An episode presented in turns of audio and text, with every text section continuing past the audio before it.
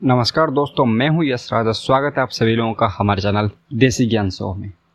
दोस्तों, हम सभी लोग जानते हैं कि अभी कितना सारा आई पी आ रहा है। हर हफ़्ते लगभग तीन से चार आईपीओ तो निकल ही जाते हैं और हर आईपीओ का एक पंपर ओपनिंग होता है। लेकिन अगर आप हमारे देसी ज्ञान शो को बहुत ही लॉन्ग टाइम से फॉलो करें तो आपको पता ये होगा कि आईपीओ लाने के लिए भी कुछ क्राइटेरियाज होते हैं। जनरली इंडियन मार्केट के लिए वो क्राइटेरिया कुछ सख्त होते हैं। तो हमने बहुत बार पहले ही बात कर चुके हैं कि आईपीओ लाने के लिए कंपनी का पिछले तीन ईयर का ट्रैक रिकॉर्ड बहुत ही प्रॉफिटेबल होना चाहिए। एटलीस्ट कंपनी लॉस में नहीं होना चाहिए। और कंपनी का कुछ बेसिक साइज़ होना चाहिए, ऐसा कुछ बेसिक चीज़ें हैं। लेकिन अभी हम देख रहे हैं कि बहुत सारे कंपनीज़ लॉस मेकिंग कंपनीज़ अपना आई ला रही है। जोमेटो हो गया बर्गर किंग हो गया, या फिर बारबिक्यू नेशन हो गया, ऐसे बहुत सारे लॉस मेकिंग कंपनीज़ अपना आई ला रही है। तो किस चीज़ की वजह से पॉसिबल है? क्या गवर्नमेंट ने कुछ नया रूल लाया है? या फिर ये कंपनीज़ कुछ लूप होल का यूज़ कर रही है? तो चलिए, आज सारी चीज़ों का खुलासा करते हैं। राइट आफ्टर दिस इंट्रो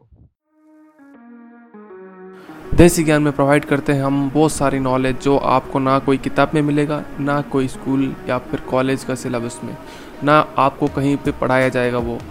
हम लोग प्रोवाइड करते हैं टेक्नोलॉजी के बारे में।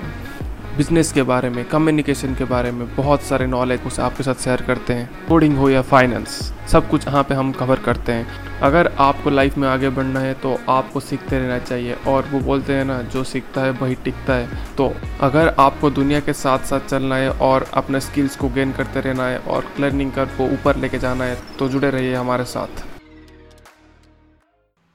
दोस्तों, हर एक कंट्री का अपने रेगुलेटरी बोर्ड या फिर अथॉरिटी बोर्ड होता है, जो कि वो सारे स्टॉक मार्केट रिलेटेड चीज़ों को, या फिर जो कहाँ पे कुछ गलत ना हो जाए, ये सारा चीज़ों को मॉनिटर करती रहती है।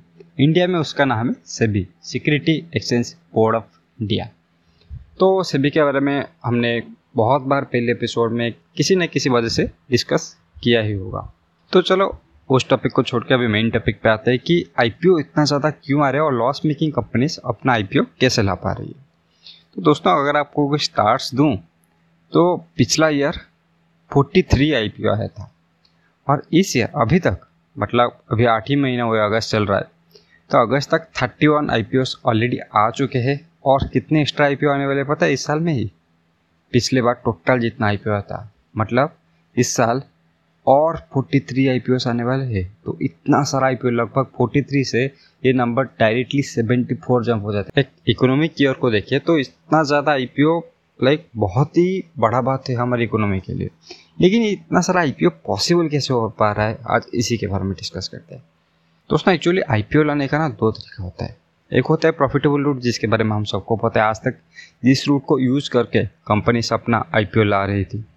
दूसरा जो इम्पोर्टेंट और ये जो इंटरेस्टिंग रूट हो जाता है ना, वही Q I B route Q I B मतलब क्वालिफाइड इंस्टीट्यूशनल बायर्स यानी कि जो म्यूचुअल फंड्स हेज फंड्स ऐसे कंपनीज़ तो जो पहले आई लाने का जो तरीका था प्रॉफिटेबल रूट उसके बारे में आज हम इतना ज़्यादा डिस्कस नहीं करेंगे। आज डिस्कस करते हैं कि क्यू रूट क्या है और इसमें ऐसा क्या स्पेशल है और ये जो प्रॉफिटेबल रूट से अलग कैसे है। तो दोस्तों, जब एक company loss making company specially I P लाती है तो उसमें एक बहुत ही ज़्यादा डेंजरस पॉइंट होता है, जो कि हम इन्वेस्टर्स इतना ज़्यादा एडवर्टाइजमेंट्स इतना ज़्यादा जो प्रमोशन होता है, उसके वजह से मिस कर देते हैं।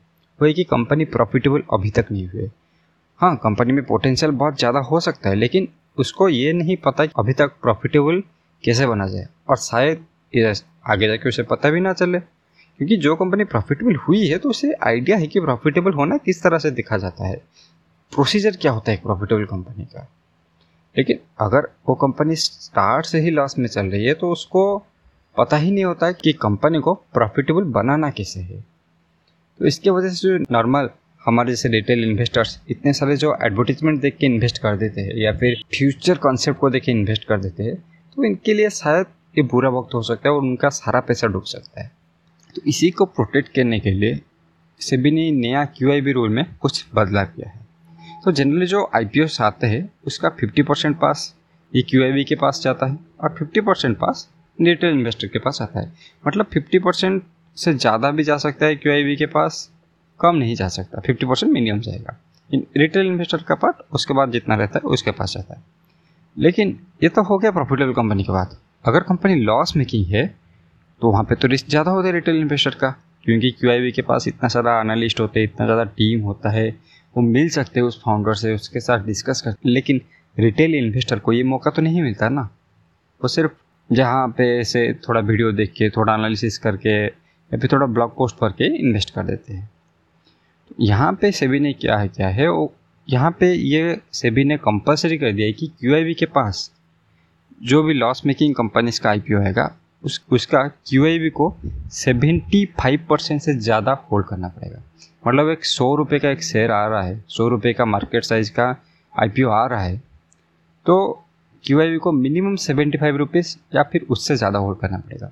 जोमेटो के केस में ये नाइन्टी परसेंट था तो रिटेल इन्वेस्टर के लिए बस टेन ही परसेंट था। तो यहाँ पे लॉसेस जो होता है रिटेल इन्वेस्टर का बहुत ही कम हो जाता है। तो आप सभी लोगों को लग रहा होगा एक मोमेंट कि हाँ ये तो हमारा लॉसेस तो बचा रहा है, लेकिन हमें प्रॉफिट से भी तो रोक रहा है ना। क्योंकि अगर हम ज़्यादा पार्टिसिपेट कर पाते तो हम ज़्यादा पैसे कमाते। दोस्तों स्टॉक मार्केट में एक बहुत ही अच्छा चीज़ है, जिसको मैं बहुत ज़्यादा मानता हूँ कि आपको पैसा आप सभी कमा लेंगे, अगर लॉन्ग टर्म में आप रहेंगे स्टॉक मार्केट में अच्छे से आप पैसा ज़रूर कमा लेंगे, लेकिन तभी कमा पाएँगे जब आप लॉसेस से बच जाएँगे। अगर आप लॉसेस में फंस गए ना, दोस्तों, ये सभी बोल दे, आप आज इस कंपनी में अगर एक लाख रुपया इन्वेस्ट करते तो कल जाए कितना बन जाता? एक करोड़ बन जाता, दो करोड़ बन जाता, लेकिन कभी कोई ये नहीं बोलता, अगर रिलायंस पावर सुजैन से बहुत सारे कंपनी से, बहुत सारे एग्ज़ाम्पल से, अगर आप उसमें एक लाख रुपया इन्वेस्ट कर देते तो आज वो ज़ीरो हो जाता। सेल डिलिस्ट ही हो जाता। आपके पास वो सेल ही नहीं रहता। तो ये तो नहीं बोलता ना। तो पैसा कमाने से भी ज़्यादा इंपॉर्टेंट है स्टॉक मार्केट में। पैसा ना गवाना। अगर पैसा ना गवाए ना आप तो आप कभी ना कभी तो अमीर बन ही जाएँगे स्टॉक मार्केट से। तो ये तो हो गया स्टॉक मार्केट मतलब ये किस तरह से फ़ंक्शन कर रहा है। तो इसमें देखते हैं कि क्या हमको लॉसेस है एक्चुअली नहीं है। क्योंकि अगर ये सिचुएशन के ये या फिर इस रूल के बारे में बात करूँ, ये विन विन सिचुएशन प्रेजेंट करता है सबको। देखो, एक कंपनी को पब्लिक होना था वो कंपनी पब्लिक हो गया है। इन्वेस्टर इतना सारा पैसा डाला था, उसको पब्लिक करके अपना शेयर बेच के रिटर्न चाहिए था, उसको मिल गया। रिटेल इन्वेस्टर को चांस चाहिए था कि वो जो जोमेटो से खाना ऑर्डर कर रहा है बारबेक्यू नेशन में जाके खा रहा है पेटीएम का यूज़ कर रहा है नज़ारा टेक्नोलॉजी का गेम खेल रहा है इस सारा चीज़ में उसको इन्वेस्ट करना था। उसको ये मौका नहीं मिल रहा था। वो तो नहीं है ना, वो एंजल इन्वेस्टर तो नहीं है ना, वो नॉर्मल रिटेल इन्वेस्टर है। तो उसको ये मौका मिला कि जिस चीज़ में वो खाता है, जिस चीज़ का यूज़ करता है, उसमें जाके इन्वेस्ट करें।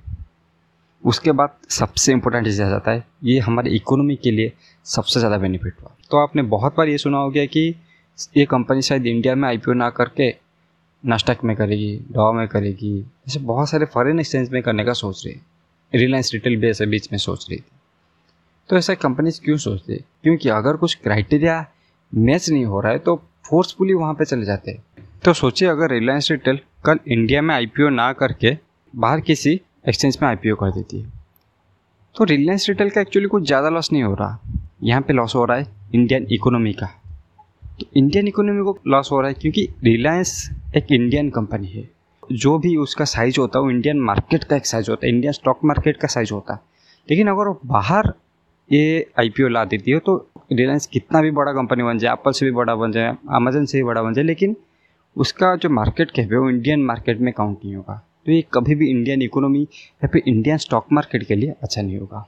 तो ये तो जो रूल था, ये मेरे हिसाब से गेम चेंजिंग रूल था, और इसीलिए हमने हमारे जो वायर कसिप एक एपिसोड में इंडिपेंडेंस डे स्पेशल वाला एपिसोड में इसे इंक्लूड भी किया था। तो आई होप आप सभी लोगों को ये एपिसोड पसंद आया होगा। लाइक करके हमारा हौसला बढ़ाइए और अगर आपने हमारे चैनल को अभी तक सब्सक्राइब नहीं किया है तो प्लीज़ सब्सक्राइब कर दीजिए, क्योंकि हम ऐसे ही रेगुलरली इंटरेस्टिंग अपडेट्स लाते रहते हैं। तो थैंक यू हमारा एपिसोड सुनने के लिए। धन्यवाद।